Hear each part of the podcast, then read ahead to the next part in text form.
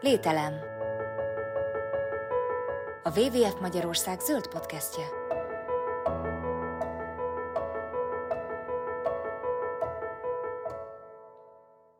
Sziasztok!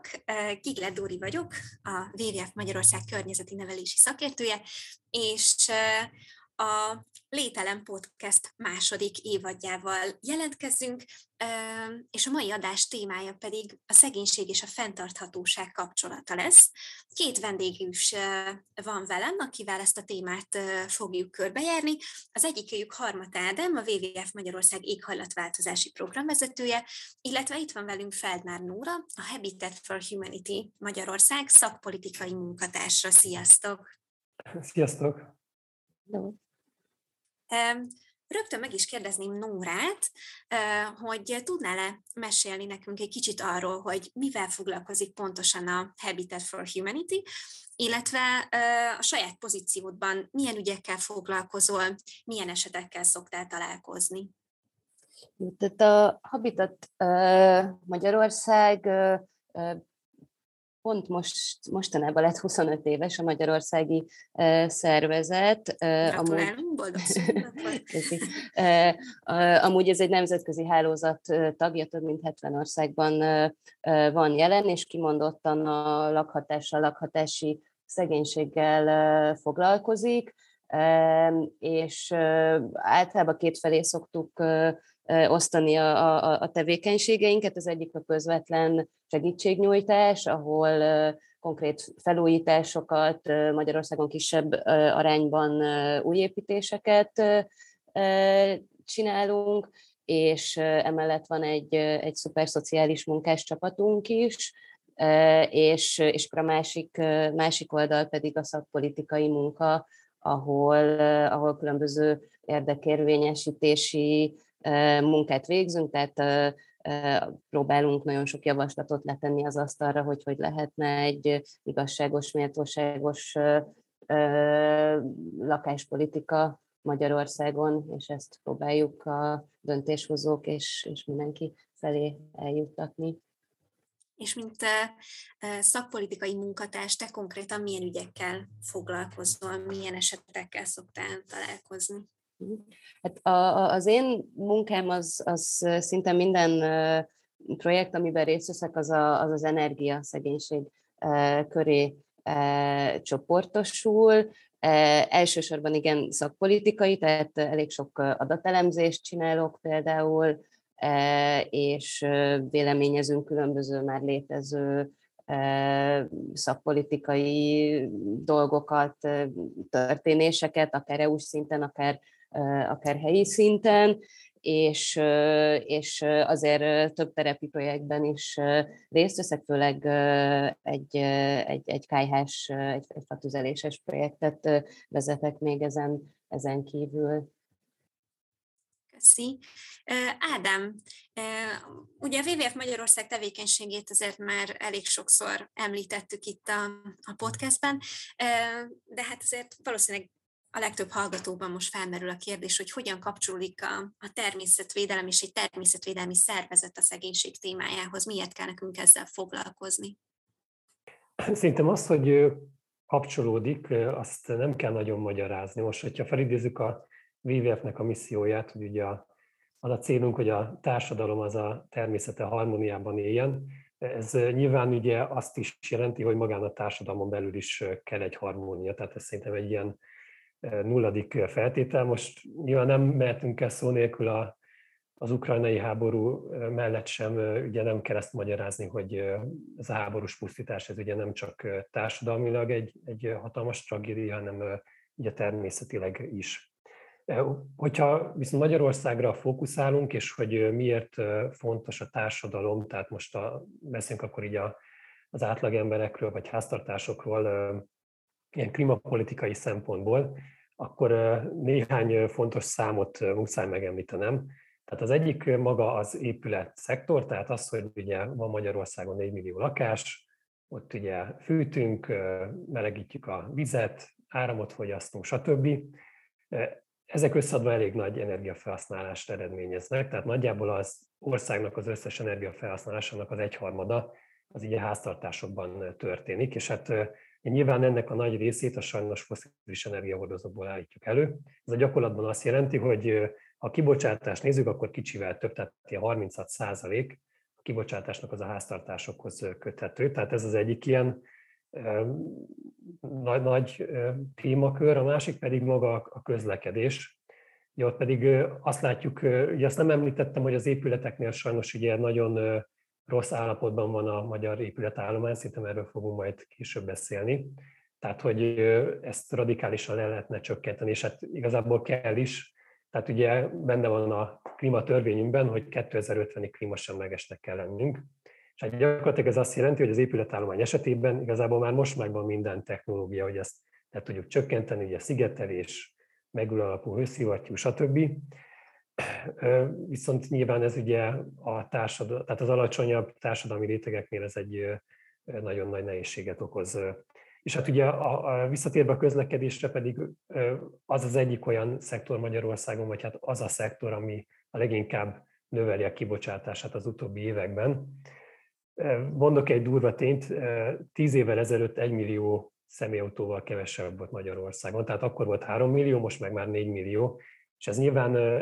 ez is eléggé összefügg szerintem a, a szegénységgel. Ugye mindenki tapasztalhatja, hogy ugye külföldről jönnek be a használt dízelautók, ugye már pár százezer forintért lehet ilyeneket venni. És hát nyilván ugye vidék, a vidéki térségek, ahol ugye a szegénységben élő háztartások leginkább vannak, ott ugye maga a mobilitás az egy hatalmas probléma, ugye a tömegközlekedés eléggé rossz színvonalú, vagy hát ugye nem járnak elég sűrűn a járművek, igen, vagy éppen nincs is. Uh-huh. Ugyanakkor ugye megérhetési lehetőség sincs nagyon, tehát a munkahelyre ugye ingázni kell, és tehát nyilván nekik viszont hatalmas segítség, hogy ugye ilyen olcsón is lehet már járművekhez jutni, csak hát ugye ez is beindít egy olyan spirált, hogy ezekre az autókra ugye meg még többet kell fordítani, tehát még kevesebbet tudnak félretenni másra. Uh-huh. Hogy kapcsolódnak ezek a, a döntések a fenntarthatósághoz? Nagyjából érintetted ezt a dolgot, inkább azt szeretném megkérdezni, hogy hogy az adás címe ez a, a szegénység és a fenntarthatóság, és egy kicsit tegyük tisztába ezt a fogalmat, hogy mit jelent az, hogy fenntartható, mi, mikor fenntartható egy épület, beszéltél az épületek állapotáról, beszéltél a közlekedésről, ezekben, ezekben a szektorokban mikor mondhatnánk azt, hogy fenntarthatóan élünk vagy fogyasztunk? Most, hogyha az épület állomány nézzük, ugye mondtam azt, hogy mennyire rossz állapotban vannak az épületek, Ugye már az viszonylag úgy bennem a köztudatban, hogy az épületeknek is lett ilyen energia címkéje, tehát amit látunk a hűtőkön, mosógépeken, ugye az már, hogyha el akarunk adni egy ingatlant, vagy hogyha ki a, tehát bérbe akarunk venni, akkor kell ilyen energia címkét készíteni. És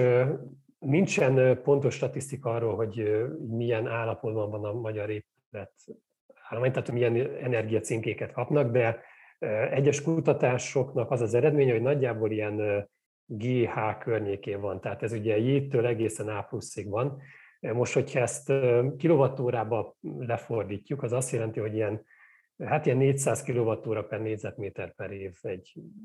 hát egy, sajnos egy átlagos magyar háztartásnak az energia felhasználása. Ez, amiatt mondtam csak ezt a számot, ilyen viszonyítási alapként, hogy ugye a, az új szabályrendszer szerint, vagy szabvány szerint már nem lehet olyan épületet építeni, aminél ez az értéke 100 kWh per négyzetméter per év felett van. Tehát itt egy négyszeres különbségről beszélünk. Ugye ezért mondtam azt, hogy ugye nagyon nagy a potenciál arra vonatkozóan, hogy az épületeknek az energiafelhasználását azt le tudjuk csökkenteni, és ugye mind ugye a szigeteléssel, nyilázzáró cserével, a fűtési rendszerünknek a korszerűsítésével, ugye ezt hívjuk úgy mély, mély felújítás, tehát hogyha egy olyan felújítást végzünk, ami ugye egyrészt nagyon csökkenti a kibocsátásunkat, és, vagy hát az energiafelhasználást, és a maradék energiafelhasználást pedig sikerül megülő alapon létrehozni, akkor ugye igazából le tudjuk csökkenteni egy olyan minimális szintre az energiafelhasználásunkat, hogy azt már ugye fenntarthatónak lehetne, lehet mondani. Közlekedésnél meg hát ez, ez azért szinten benne van a köztudatban, hogy ugye elsősorban az a fenntartató, hogy ugye tömegközlekedünk és kerüljük a az egyéni autózást, illetve a repülést. És hát ugye a harmadik nagy terület az pedig minden, amit elfogyasztunk, ugye élelmiszerek, fogyasztási cikkek, és igazából ami szerintem a, a probléma így a fenntartatóság kapcsán, hogy van egy, van egy ilyen óriási skrizofénia a társadalomban. Most, ha megnézzünk egy újságot, ugye csomószor látunk többször olyan híreket egymás mellett, hogy megint csökkent a, a GDP, vagy mennyire rossz, hogy ugye csökken valaminek a felhasználása, aztán ugye mellette van egy hír, hogy már megint mennyire olvad az északi sark. És tehát nyilván a kettő nagyon-nagyon összefügg. Tehát ugye egy olyan társadalmi gazdasági rendszerben, ami arról szól, hogy fogyasszunk, azt ugye elég nehéz elérni mellett azt, hogy ugye radikálisan csökkentsük a kibocsátást. Ugye próbálja minden ország azt elérni, hogy a, magát a GDP-t az kicsit elszakítsa a széndiokszid kibocsátásától, de ez a gyakorlatban ez nem annyira működik. Tehát ö, elsősorban szerintem a fenntartatóság az azt jelenti, hogy az igényeinket kell drasztikusan csökkenteni. Ugye ez, tehát a magánál fogyasztási javaknál ez nyilván azt jelenti, hogy itt van egy egyéni felelősség, és hát a, viszont az épületeknél szinte fontos azt megemlíteni, hogy például a komfortban egy, egy passzív ház az sokkal-sokkal komfortosabb, mint egy nyilvánvalóan, mint egy 80-as években épült energiafalú épület. Amikor ezt a skizofréniát emlegetted, akkor egy pillanatra azt gondoltam, hogy arra, arra utalsz, hogy ezek mekkora részét képezik a fogyasztásunknak, milyen nagy hatással van a, tulajdonképpen az ökológiai lábnyomunkra az, hogy mennyire energia hatékony az otthonunk, hogyan közlekedünk, stb. stb. És amikor kinyitod ezeket az újságokat, vagy felmész az internetre, akkor azok még mindig tele vannak ezzel, hogy szelektíven dobáld ki a hulladékot, meg vegyél tartós zacskót, és akkor tettél valamit a bolygódért, ami egyrésztről igaz, és nem akarok álszenteni, mert mi is ezeket nagyon gyakran tanácsoljuk az embereknek, és szerintem ez egy nagyon jó belépő a, fenntartható életvitelbe, de azt hittem, hogy esetleg erre akarsz utalni, hogy hát ez, ez mennyire összesen hasonlítható a, a, a két nem tudom, kategória egymással, tehát hiába nem használok soha többé műanyag zacskót, ha egyszer elrepülök A-ból B-be, vagy át elrepülök egy másik kontinensre, akkor tulajdonképpen gyakorlatilag felülírtam az összes, nem tudom, megtakarításomat idézőjelben. Számítanak szerinted ezek az egyéni lépések egyébként? Tehát, hogy, hogy amikor ilyen számokat mondasz, hogy 400 kilowatt óra, nem tudom, nem is tudom visszaidézni a mértékegységet sem, de amikor, amikor ilyeneket mondasz, akkor, akkor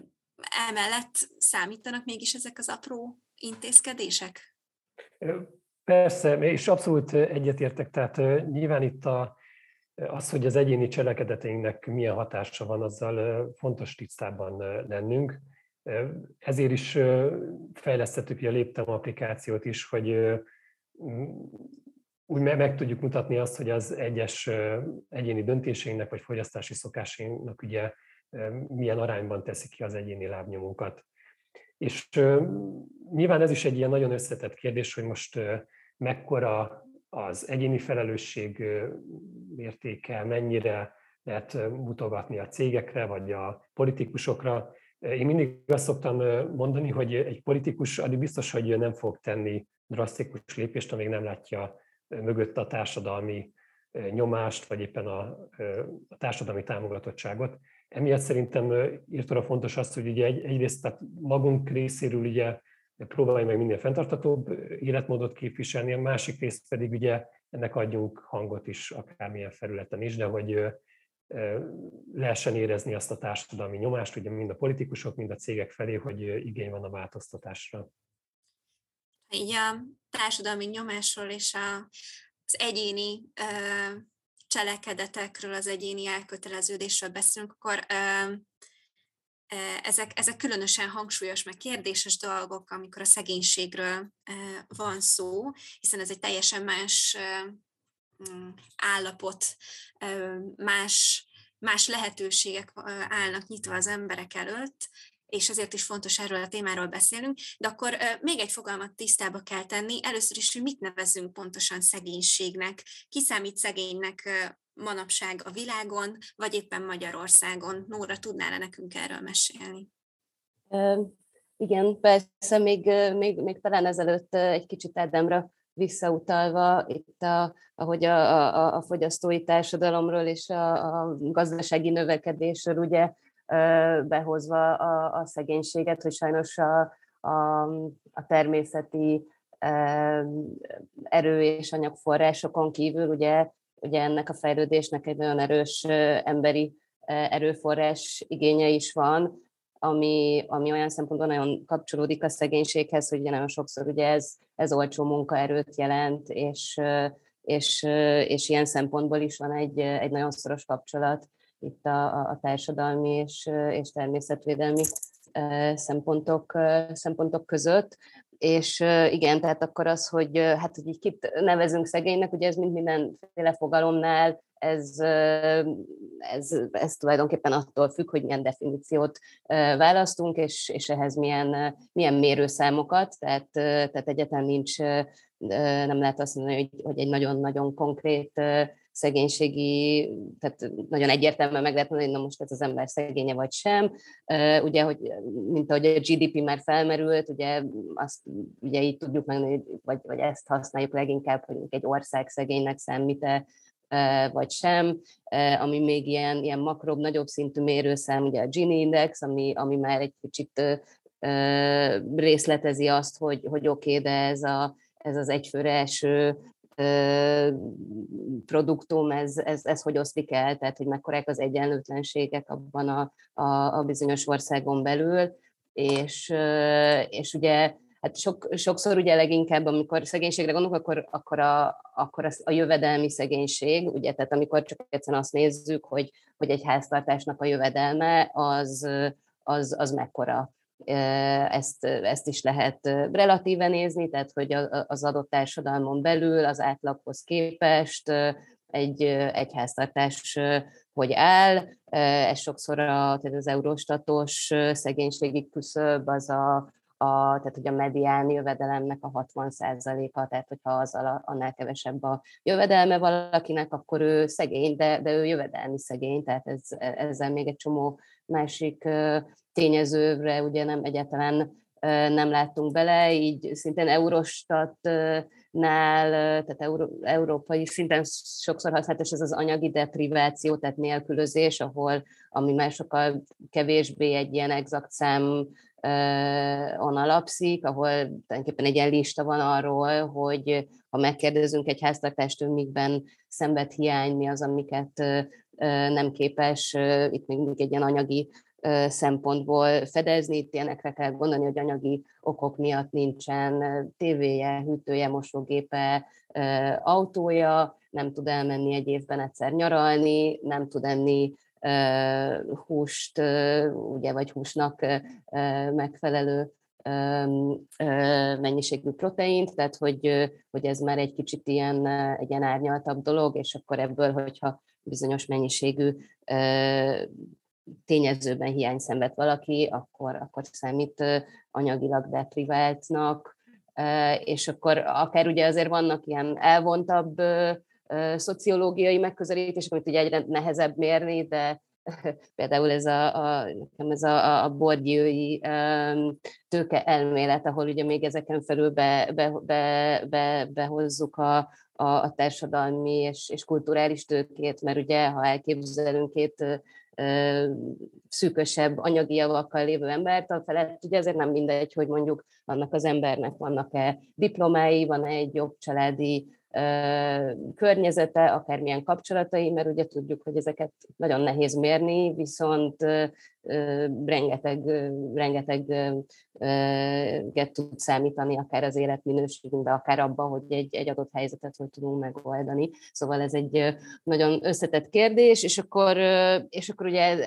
en, attól függően, hogy ugye a szegénységnek melyik aspektusát nézzük, egy-egy területre ugye rá tudunk egy kicsit így zoomolni, ugye a mi szervezetünk és munkánkkal kapcsolatban ugye a lakhatási szegénységet szoktuk vizsgálni, ahol külön ugye olyan mutatók vannak, hogy maga a lakhatásra, tehát a lakhatási költségek mennyire megterhelőek egy háztartásnak, tehát az összes jövedelemnek mekkora hányadát teszik ki a lakás minőségre, hogy, hogy egyetem milyen állapotban van az a, az a lakás, ahol, ahol élünk, és, és egyéb olyan tényezők, hogy mondjuk túl zsúfoltság, hogy, hogy egy lakásban például túl sokan laknak. És akkor ezután jön ugye a, a, ezen belül definiálnám én leginkább az energiaszegénységet, ahol meg egy szerintem nagyon, tehát nagyon sok az átfedés persze a lakhatási szegénység és az energiaszegénység között, ez megint szinte inkább egy ilyen szakpolitikai döntés, hogy, hogy mit vizsgálunk, mi a, mit szeretnénk elérni, tehát itt kevésbé van arról szó, hogy most ez a konkrét család, ő egy energiaszegény család, tehát ez nem egy, egy ilyen identitás, ez nem egy ilyen nagyon így lehatárolható dolog, viszont ha azt akarjuk mondani, hogy, hogy szakpolitikailag azt szeretnénk megnézni, hogy hogy, le, hogy tudjuk azt elérni, hogy keves, le, kevesen fázzanak az otthonukban Magyarországon, akkor vannak tényezők, vannak indikátorok megint csak, amiket, amiket érdemes nézni. Közben behoztál egy új, új fogalmat, ezt az energiaszegénységet, úgyhogy most már a harmadik olyan fogalom, amit egy kicsit így, így lehet, hogy a, a hallgatóink számára érdemes tisztába tenni. Mit nevezünk energiaszegénységnek? Hát azt, tehát legyen nagyon általánosan azt lehet mondani, hogyha egy, tehát hogyha egy háztartásnak túl sokba kerülne, vagy túl sokba kerül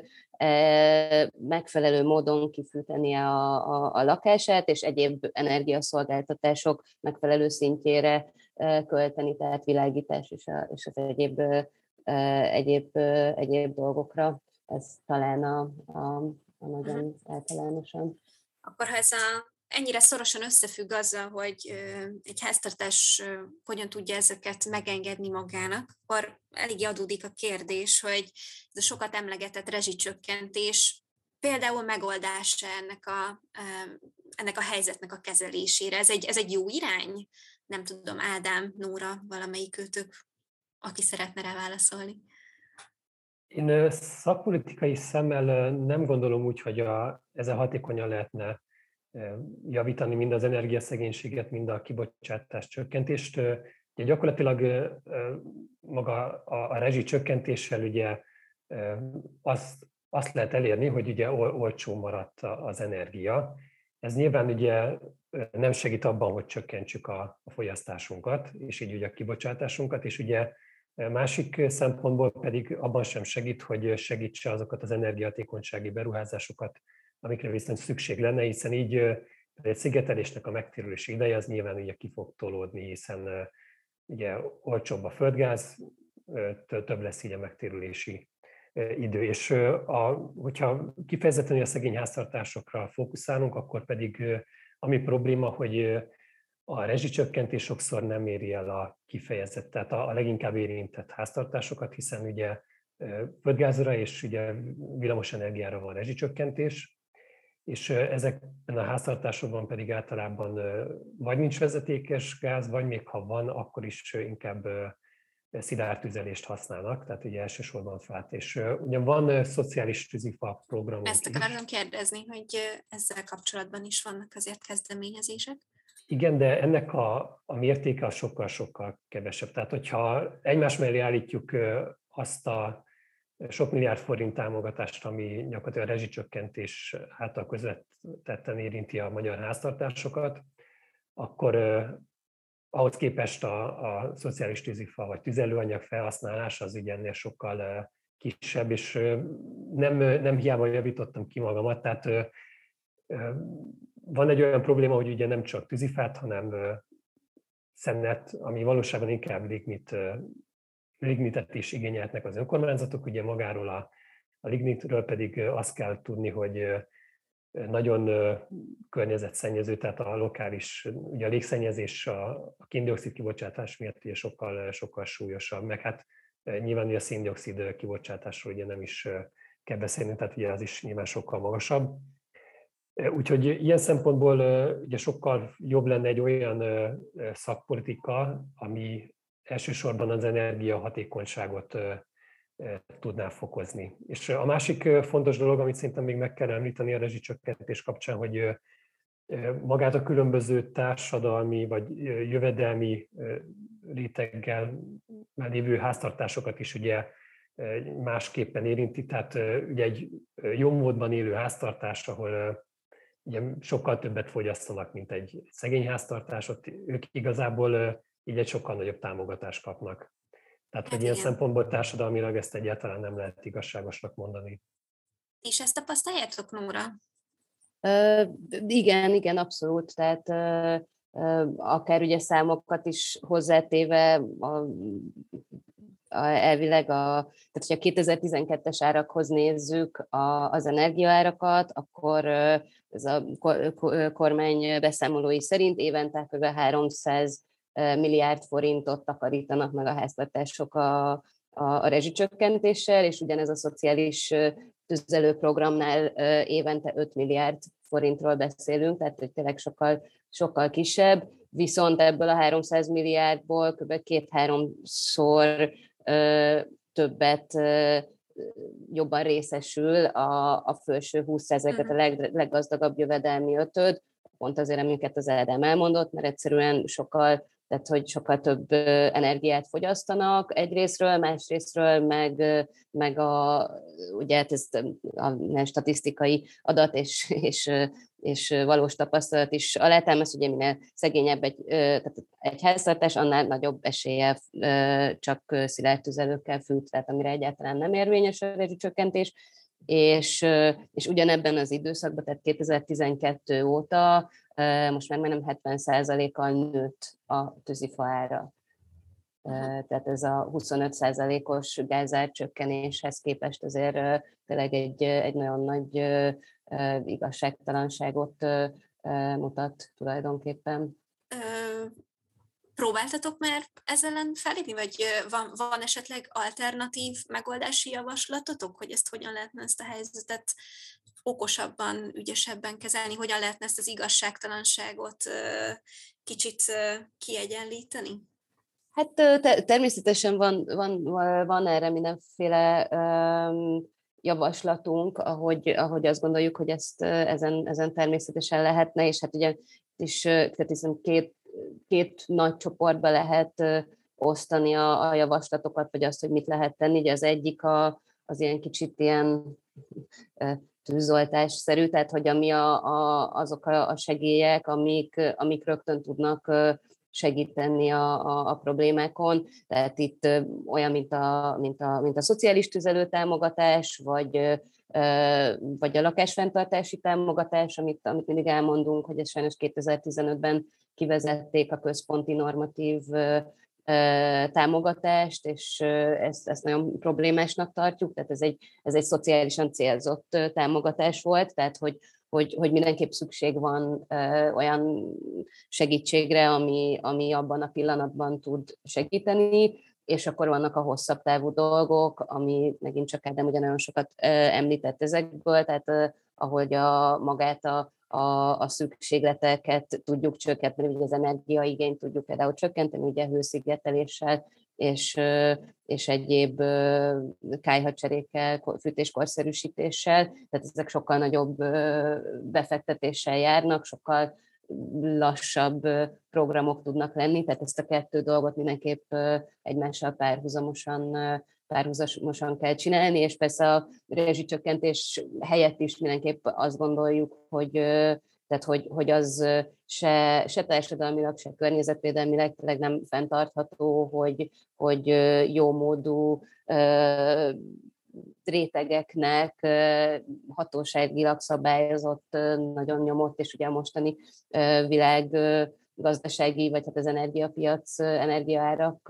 vonul, viszonylatában nézve, aztán tényleg iszonyatosan nyomott áron kapják a, a jó módúak is az energiát, ami, ami, ami, teljesen, ami teljesen fenntarthatatlan. Még annyit tennék hozzá, hogy azért ugye kormányzati részről is vannak olyan programok, amik próbálnak a helyzeten javítani, de ezekkel is hát sajnos nem, nem konkrétan, tehát nem, nem sikerült magát az energiaszegény háztartásokat szerintem jól megcélozni. Amire konkrétan gondolok, ez a, ahogy így hallani a közbeszédben, az az ingyen, ingyen napelemes pályázat. Ennek ugye az a háttere, hogy ugye van az Európai Helyreállítási Alap, és gyakorlatilag abból a forrásból ugye háztartások pályázhattak napelemes rendszerre. És ez a kiírás eredetileg energiaszegény háztartásokat célzott volna meg, viszont maga a, a jövedelmi kritérium az, az nagyon magas szinten állapították meg, tehát gyakorlatilag az ország nagy része az jogosultá vált a, a támogatásra. És ráadásul sok olyan nyilván valamilyen szempontból érthető feltétel került bele, ami a, a leg, leges legszegényebb háztartásokat kizárja. Tehát most mondok pár példát, maga a háznak a tetőszerkezete az ugye nyilván alkalmas kell, hogy legyen a napelemek fogadására, tehát azért a napelemes rendszernek a súlya az nem kevés, és hát ugye egy olyan, mondjuk egy vályokházban, ahol a, tehát a tető sem alkalmas, ott ugye eleve nem tudnak pályázni, meg hogyha esetleg köztartozása van a, az illetőnek, akkor se tud pályázni. Tehát ilyen szempontból ez is valószínűleg inkább a, a középosztályt tudta megtámogatni ha ilyen jól meg lehet különböztetni egy bizonyos társadalmi rétegek vagy anyagi, anyagi lehetőségekkel bíró családok ennyire különbözőképpen fogyasztanak, lehet-e látni a, a, a szegénységből fakadó nehézségeket, hibákat, amikor fenntarthatóságról beszélünk? Van-e olyan ö, tipikus energiafogyasztási probléma, ami kifejezetten az ilyen nehéz anyagi körülmények között élő embereket sújtja. Szerintem eleve ugye Ádám megint csak másokat ö, említett ezekből, de talán jobban kiemelve, tehát ö, ugye ez egész, ez egy nagyon sok szegénységi jelenség ugye egy ilyen, egy ilyen csapda, egy ilyen ördögi körként hát igen, igen. jelentkezik, és ugye minél kevesebb a jövedelmem, kevesebb a pénzem, annál valószínűbb, hogy rosszak a lakhatási körülményeim, tehát nem egy jól szigetelt, hanem inkább egy energiapazarló ingatlanban lakok, és ugyanígy nincs pénzem mondjuk energiahatékony berendezésekre, hanem valószínűleg egy, egy 30 éves hűtőszekrényel tudom megoldani, ami sokkal több energiát fogyaszt, akár, és ugye akár a fatüzeléssel, meg egyéb dolgokkal, akár mindenféle az ember akaratán kívül ugye egyéb környezetszennyező gyakorlatok, gyakorlatokat kénytelen csinálni, és nem azért, mert, mert mert ugye szeretné rombolni a környezetet, és akár nem is feltétlenül azért, mert nem tudja, hogy jobb lenne máshogy, hanem, hanem ugye egyszerűen nincs erre, erre lehetősége. Pontosan én is ezt láttam egyébként, hogy ilyen, ilyen, ilyen irreális elvárásokat támaszt a társadalom feléjük, és ráadásul még, még számon is kérik rajtuk, hogy, hogy ezeket miért nem tudjátok megtenni, és őket hibáztat, hibáztatja valamiért, ami egyébként általában ilyen nagyon jól ismerjük, hogy a, a, a kibocsátás az, az, az mindig a, a felső tízezer vagy a felsőbb osztályok azok, akik sokkal nagyobb fogyasztók, ennél fogva a, a kibocsátás is általában hozzájuk kapcsolódik, és, és mégis ezeken a, a, az a, ezeken a társadalmi rétegeken csattan az ostor, hogy, hogy de hát miért fűtesz autógumival, vagy nem tudom, az avarral, hát ilyet nem lehet csinálni. E, igen, tehát szerintem amit így szó szerint nem mondtunk ki, ami Igen. nyilván hatalmas probléma, össztársadalmi, tehát a össztársadalmi szintre emel, emeli ezt az egészet, az, az maga a hulladékigetés és az ezzel kapcsolatos légszennyezettség. És ugye, hogyha viszont ezt így felülről nézzük, tehát kormányzati szintről, akkor ez, tehát maga az energiaszegénység az egy ilyen eléggé alacsonyan fingő gyümölcs, hiszen ugye össztársadalmi szinten viszonylag alacsonyabb beruházással lehetne nagy eredményt elérni. Csak ugye most politikus fejjel gondolkodva ez, ez is nyilván egy olyan probléma, hogy egy viszonylag kisebb társadalmi rétegnek adni arányaiban nézve nagy támogatást, ellentétben azzal, hogyha az egész hogy mondjam, választó polgároknak adok viszonylag kevés támogatást, akkor nyilván az utóbbit hát választják, csak hát ez ugye megint pont az ellen hat, hogy bármifajta mérhető eredményt el lehessen érni. Mm. Én azért lehet, hogy ezzel az alacsony függő gyümölcsel egy kicsit azért nem is vitatkoznék, de hogy, hogy azért szerintem ez, ez ennél összetettebb, tehát hogy, hogy az lehet, hogy egy-egy részt könnyen lehet orvosolni, vagy talán könnyebben mondjuk azt, hogy a, a, a, ne legyen szénégetés, mint egyszerűen, hanem lehet vásárolni szenet, vagy ne adj Isten, amit talán nem is említettünk, hogy ugye a szociális tüzelőprogram az nem tűzifa program, mert ugye annak keretében lehet szenet is, szenet is osztani, tehát hogy például van egy, vannak mindenképpen vannak alacsony függő, alacsony függő gyümölcsök, de ugye pont talán a, a, az egész mindenféle szegénységi helyzetnek ugye az a, tehát pont az a, az a problémája, hogy ugye nagyon sok tényező függ össze nagyon sok tényezővel, és, és nagyon nehéz egy-egy, egy-egy részt kiemelni, és ezt megpróbálni orvosolni, mert, mert ugye rendszer szinten kell ezeket a, a problémákat kezelni, és sajnos emiatt ezek, ezek nem rövid távú, hanem nagyon hosszú távú dolgok, tehát itt akár generációkon átívelő kirekesztéseket, igazságtalanságokat, nélkülözéseket kell orvosolni. És ugye ez az, amiért amikor a hatalmon lévő kormányok szakpolitikákat választanak, amit az Ádám is mond, ugye a mi hirtelen igazságtalanul érinthet csoportokat, az ugye hosszú távon az lenne az igazságos, de, de, de tipikusan nem 20-40 meg 100 évesre után megtérülő befektetéseket szoktak, szoktak eszközölni, ugye érthető okoknál fogva, és szerintem ez azért egy ilyen fontos ellentmondás, amit, amit kell látni így, mint minden fenntarthatósági kérdésben, hogy itt nagyon, tehát a, a, az idő nagyon hosszú, hosszú távon kell látni a, a dolgokat, az összefüggéseket. Előbb már ö, említetted, hogy még ha tudja is, hogy ö, ö, nem szabad ö, szemetet égetni, vagy azzal ö, ö, hulladékkal tüzelni, akkor sincs más ö, lehetősége ö, arra, hogy másmilyen módon oldja meg ö, a, a fűtést például. Ö, nekem az lenne a kérdésem, hogy ö,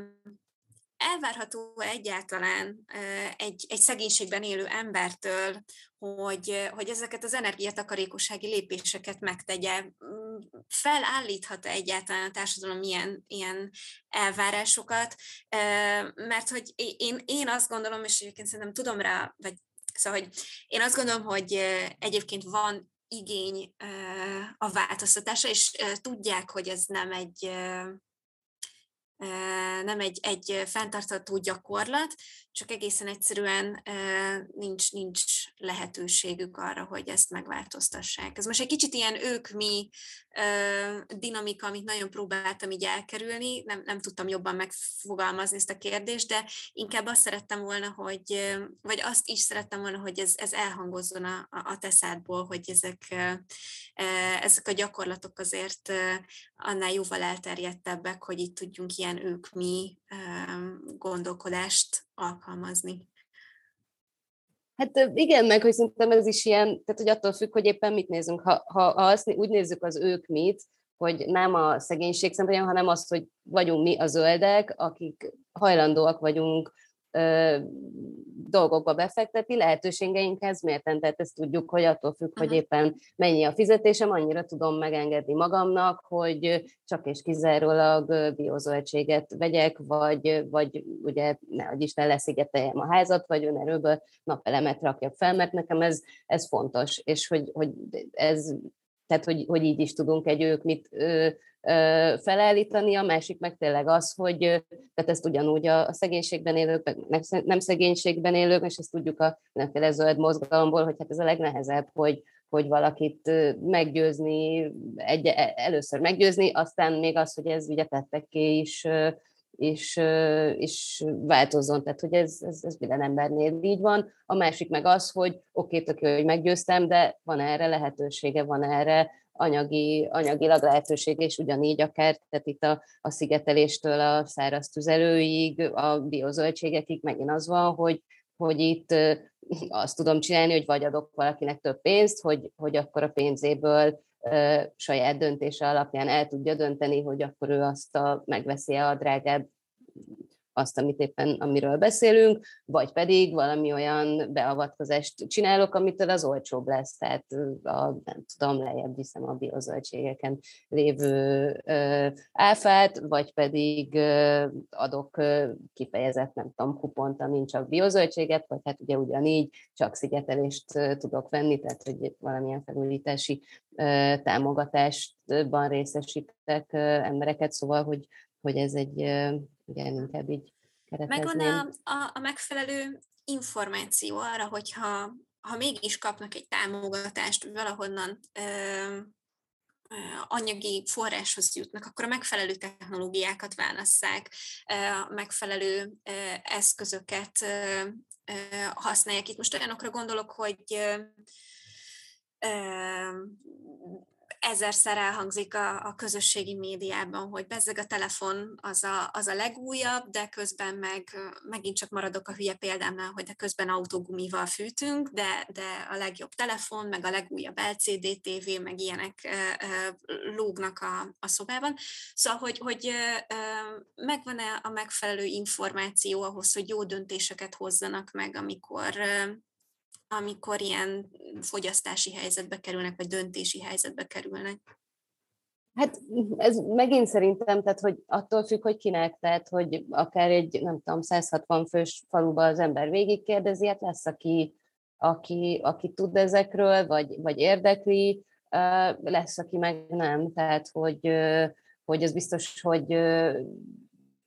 tehát, hogy persze a tehát, hogy itt azért ez nagyon fontosak a mindenféle információs kampányok, a, akár igen az is, hogy a médiában mit lát az ember, mit tűnik, nem tudom, divatosnak, vagy, vagy, vagy kívánatosnak, Szóval, hogy, hogy ezt hiszem nagyon sok irányból lehet, lehet megfogni. Az a, igen, szóval meg az a, az a része, amit szóval, hogy ez a, amikor így igen, szoktuk ezt hallani, hogy így felháborodnak emberek azon, hogy hát szegény, de igen, ott az LCD TV vagy a, vagy a szupertelefon, tehát hogy, hogy, hogy ezek is azt kell látni, hogy, hogy, a, tehát, hogy a fogyasztói társadalomnak a mindenféle hatása az, az, viszont, az viszont nagyon erős, és, és, és ugyanúgy mindenkire hat, viszont, viszont egyre olcsóbbak ezek a dolgok, tehát még az, hogy, hogy a, a, akár a kájhámat kicseréljem, mert akkor már a kéményemet is ki kell, és mondjuk lehet még a gázt is, vagy a gázt bevezessem, vagy leszigeteljem a házamat, de akkor kiborul a fal, meg nem tudom, tehát hogy ezek ilyen sok milliós dolgokról beszélünk, viszont minden évben a, az okos telefontól kezdve a, a, a tévékig, a bármi egyre olcsóbbak, tehát ezek, ezek, ezek olyan életminőségjavító dolgok, amiket viszont, viszont belátható távolságban vannak, és meg lehet finanszírozni, viszont lehet, hogy lapos tévé, lapos tévé, azt is, hogy ezek között különbség van. Az egyik az sokkal rosszabb minőségű, és, és pár év alatt el fog romlani, és akkor itt megint sokkal több szemét keletkezett, és egyebek, és akkor itt jön be megint csak a, a szabályozásnak a nagyon fontossága, tehát hogyha azt mondjuk, hogy adunk egy támogatást arra, hogy hogy vehessen valaki új berendezéseket, akkor ha csak olyan berendezésekből tud választani a piacról, amik az, amúgy nagyon szigorú környezetvédelmi elvárásoknak megfelelnek, akkor, akkor ő arra fogja költeni azt a, azt a támogatást például. Ez annyit hozzátennék, hogy ugye ez maga a tüzelőberendezéseknél ez történik szerencsére, tehát most már ugye olyan tüzelőberendezést, tehát kájhát, kandalót lehet forgalomba hozni, ami úgynevezett ilyen ökotűztérrel rendelkezik, tehát maga az égés az, az hatékonyabb. De tehát nyilván ennek, hogyha ez nincsen megfelelően támogatva, akkor azért egy, egy ilyen berendezésnek az élettartalma az ugye 10-20 év minimum. És tehát amíg kicserélődik az összes ilyen berendezés az országban, ugye addigra eltehet 20-30 év is. Úgyhogy Ugye miatt ez, ez nyilván azért fontos lenne ugye támogatásokkal is valahogy felgyorsítani. Uh-huh. Azért is kérdeztem egyébként a, az információt és az információkhoz való hozzáférést, mert hogy a WWF Magyarország és a Habitat for Humanity elindított egy pilot projektet, BioBalance néven, és gondoltam, hogy egy kicsit beszélgessünk már erről a, a projektről is. Tudtok erről mesélni? Mi történt eddig ebben a projektben? Mi várható? Hol lehet ennek utána nézni? Magáról a projektről röviden annyit mondanék, hogy ez egy az EU Live programja által támogatott projekt, és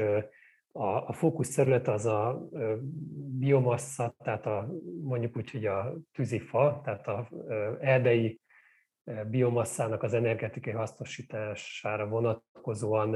egy, egy fenntarthatóbb kritériumrendszernek a megalkotása, illetve háztartási szinten, vagy hát lakossági szinten nézve pedig a tűzifa felhasználás hatékonyságának a növelése. Tehát most azt kell tudni, hogy Magyarországon nagyjából 8 millió köbméter fát termelnek ki egy évben, ennek a fele az energetikai hasznosításra kerül. Ennek egy része az erőművekbe megy, tehát ugye ott nagyon fontos, hogy legyenek erre vonatkozóan kritériumrendszerek, tehát mind ugye a, a, a tűzifára vonatkozóan, tehát hogy milyen erdőgazdálkodásból származik, meg hogy milyen hatékony erőművekben használjuk ezt föl.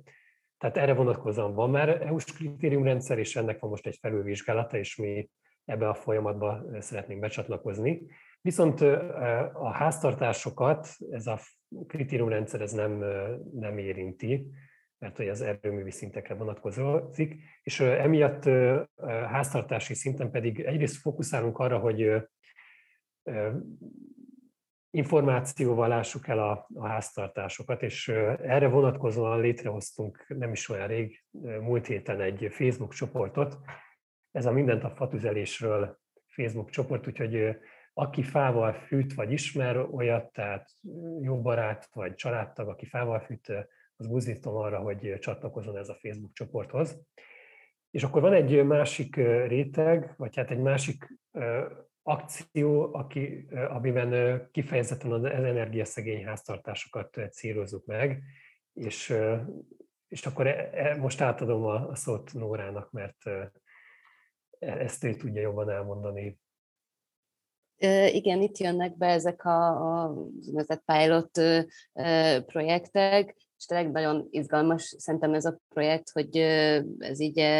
az, hogy tényleg egy ilyen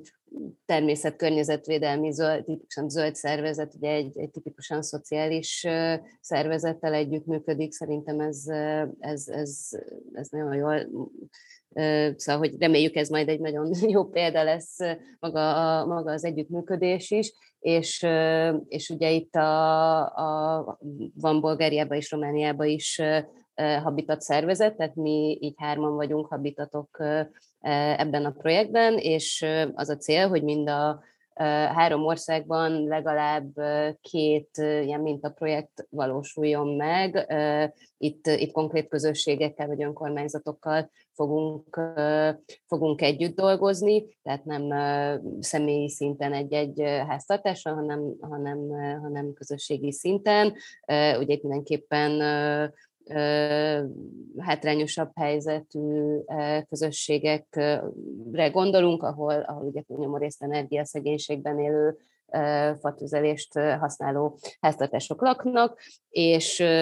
és most így pontosan nem tudom elmondani, hogy mi lesz a hat projekt, mert a, mert a, a projekt része az is, hogy ezt, ezt ugye a helyi igények és adottságokra fogjuk, fogjuk majd megtervezni és, és kifejleszteni a, a, a különböző szakemberek segítségével, akikkel a, a, a projektben kapcsolatba kerülünk. Ilyen projektterületeitek vannak, vagy települések, ahol megvalósulnak a... Hát ré, régiókat határoltunk le, a, a, az országokba, hogy ezért egy picit fókuszáltabban tudjunk dolgozni. Ez Magyarországon Baranya, Baranyába várható a, a, a, két, a két mintaprojekt, a pilot projekt, és ugyanígy a, a Romániába és Bulgáriába is leszűkítették a partnerek egy-egy, egy-egy régióra. Ha egy EU-s szinten maradunk, ez is említetted Ádám, hogy egy, egy live projekt. Az Európai Unióban a, Social Climate Fund az, ami, ami szintén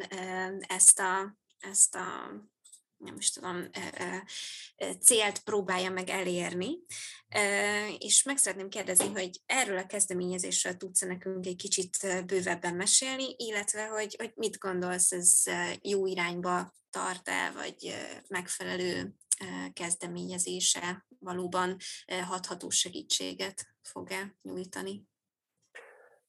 Most, ha így megpróbálnám összefoglalni azt, amit így eddig beszéltünk, szerintem ami a hallgatóknak így lecsapódhatott, az az, hogy ugye rengeteg pénz kell igazából, hogy bármit e, is el lehessen élni, és igazából ez a szociális klíma alap ezt próbálja meg elérni. Annyit kell tudni így a hátteréről, hogy ugye az ilyen ipari létesítményekre, erőművekre vonatkozóan EU-s szinten működik egy ilyen emissziókibocsátás kereskedelmi rendszer, ami azt jelenti, hogy megvan szabva, hogy x tonna lehet a, kibocsátás az összes erőműnek összesen, és kiosztanak kvótát az erőműveknek, tehát te ennyi tonna széndiokszidot bocsátasz ki, te annyit, és így tovább. És ezt az összes mennyiséget, ezt minden évben fokozatosan csökkentik. Ez nyilván azt jelenti, hogy ugye a kvótáknak az értéke, az, tehát ez a kibocsátható tonna széndiokszid mennyiség, ez ugye felértékelődik, és egy erőmű az kereskedhet a, a másik erőművel, tehát hogyha neki mondjuk sikerült volna csökkenteni a kibocsátást, akkor ami neki marad ilyen kvóta, azzal tud kereskedni. És ami fontos, hogy a bevételek azok, azok mind a kormányzatokhoz kerülnek. Na és az EU-nak az a terve, ugye tavaly jött ki ez a Fit for 55 csomag, ennek talán így volt nagyobb ilyen média visszhangja, hogy magát a háztartási szektor, tehát a fűtést meg a közlekedésnek is csináljon egy ugyanilyen emissziókereskedelmi rendszert.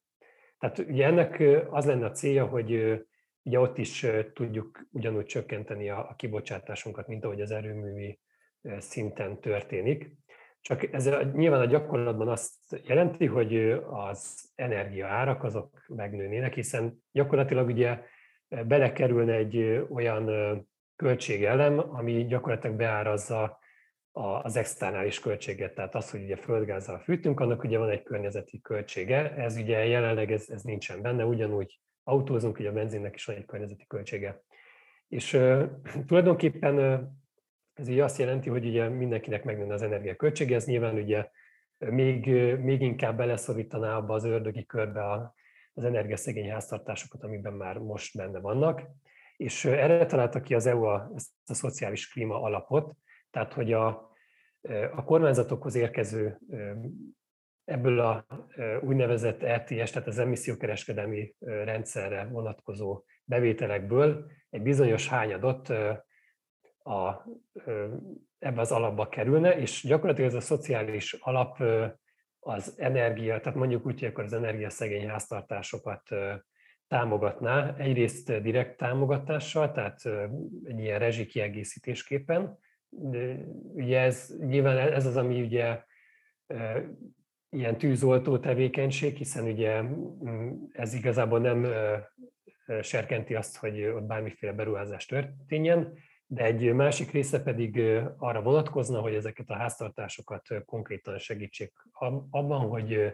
ott mondjuk le legyen szigetelve a háztartás, tehát hogy az energiatékonysági beruházásokat támogatná. És ugye fontos azt megemlíteni, hogy ez az alap, ez most még ilyen javaslat készítési csomagban mm, van. Uh-huh. Most amit mi, mint WWF látunk, az az, hogy egyrészt ez, ez nagyon kevés, tehát az összes ilyen állami bevételnek csak a negyede menne ebbe az alapba, és hol ennél jóval, jóval több pénzre lenne szükség. A másik fontos dolog, hogy ez az egész rendszer ez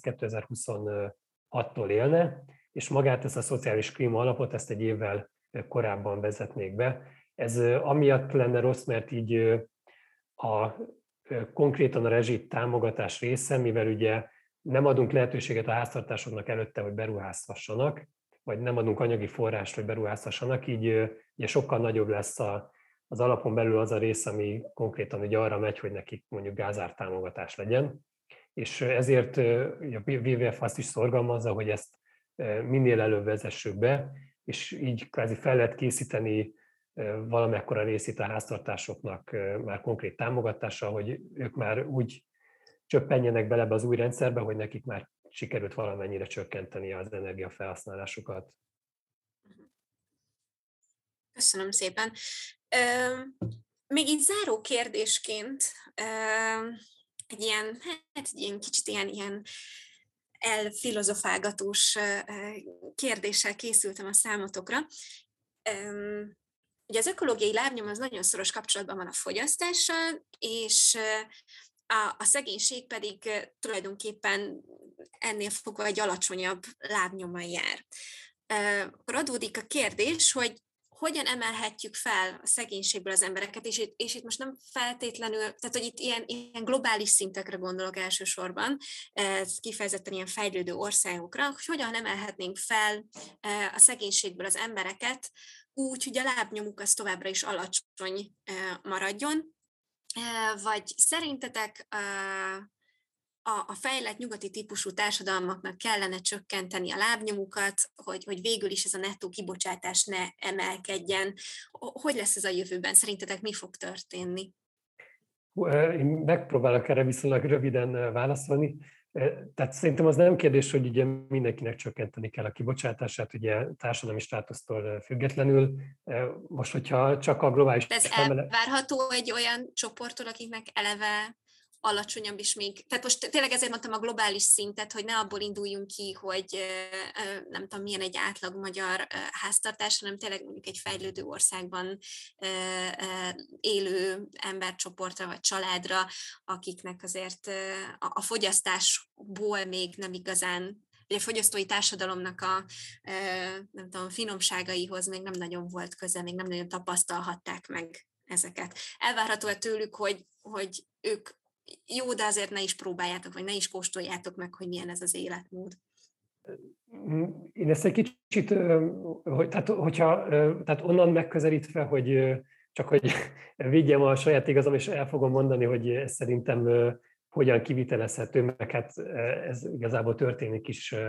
globális szinten. Tehát ugye az, az nem kérdés, hogy ha a Párizsi Egyezmény célját azt meg akarjuk tartani, tehát a, ugye, hogy két, két fokban tartani a felmelegedést, és talán még esélyt hagyni magunknak arra, hogy ez a másfél fokos felmelegedési limiten belül legyünk. Ugye egy iszonyatosan drasztikus kibocsátás csökkentésre van szükség, és ugye ezzel szemben meg ugye azt látjuk, hogy sajnos még mindig növekszik a, a kibocsátás. És gyakorlatilag ugye a Párizsi Egyezmény az teret ad arra vonatkozóan, hogy az egyes országok úgynevezett ilyen közös akciókat létrehozzanak. Ugye ennek az a logikája, hogy tehát magam a Párizsi Egyezményben ugye gyakorlatilag az országok adnak vállalásokat, és ugye az lenne a cél, hogy a vállalások összessége kiadja a nagy, nagy célt. Viszont nyilván mondjuk Németországban elérni egy egységnyi tonna széndiokszid kibocsátás csökkentést, az sokkal-sokkal drágább, mint mondjuk Brazíliában vagy valamelyik fejlődő országban. És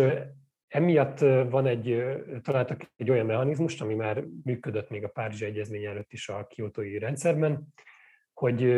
például Németország finanszírozhat erdőtelepítést, de mondhatok akár más példát is, tehát olyan mobilitási eszközöket, mondjuk vegyük akkor India példáját, ugye nagyon megnőtt a mobilitás igen, igény, ugye nagyon sok képeket vagy videókat láthatunk, hogy ugye mindenki robogóval jár, tehát mondjuk kifejleszteni olyan robogókat, amik ugye elektromos meghajtásúak, vagy tömegközlekedést fejleszteni. És ilyen szempontból ugye maguknak a fejlett országoknak a felelősség az ugye sokkal-sokkal nagyobb, mert ugye nekik a, a, társ, a, a historikus, a történelmi kibocsátásuk az, az ugye ott van, és ugye tudjuk a széndiokszidról, hogy az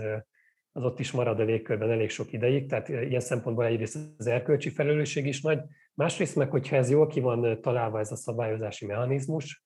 akkor ugye egyrészt érdeke is arra vonatkozóan, hogy ő támogasson ilyen projekteket. Emiatt van az, hogy hiába hozták meg a Párizsi Egyezményt meg ugye 2015-ben,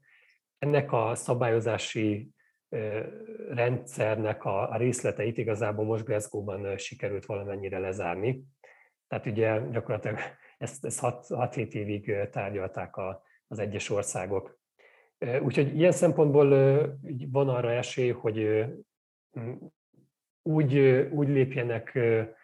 magasabb jóléti státuszban ezek a,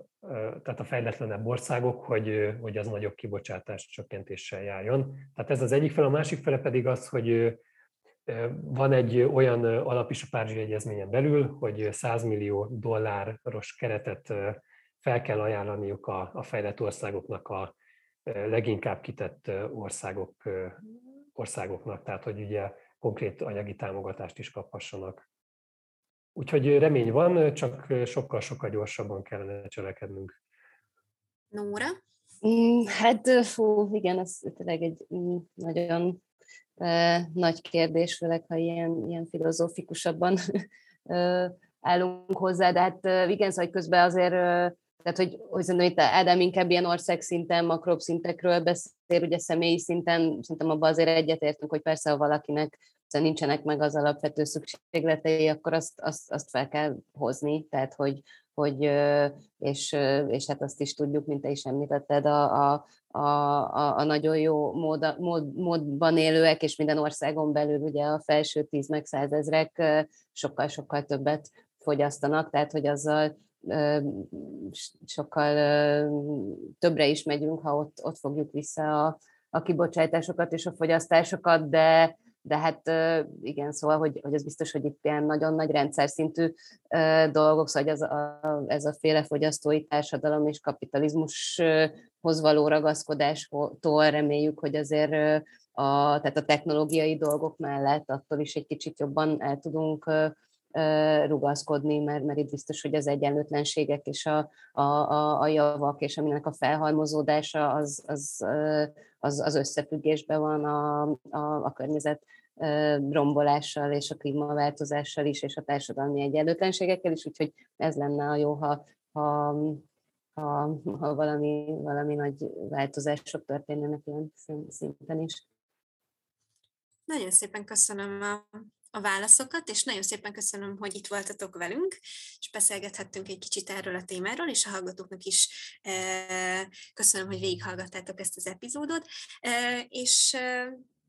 nem maradt más hátra, csak hogy elköszönjek tőletek, szép napot kívánok a hallgatóknak is, minden jót, ez volt a Lételem Podcast, és várunk titeket, hallgassátok meg a, a további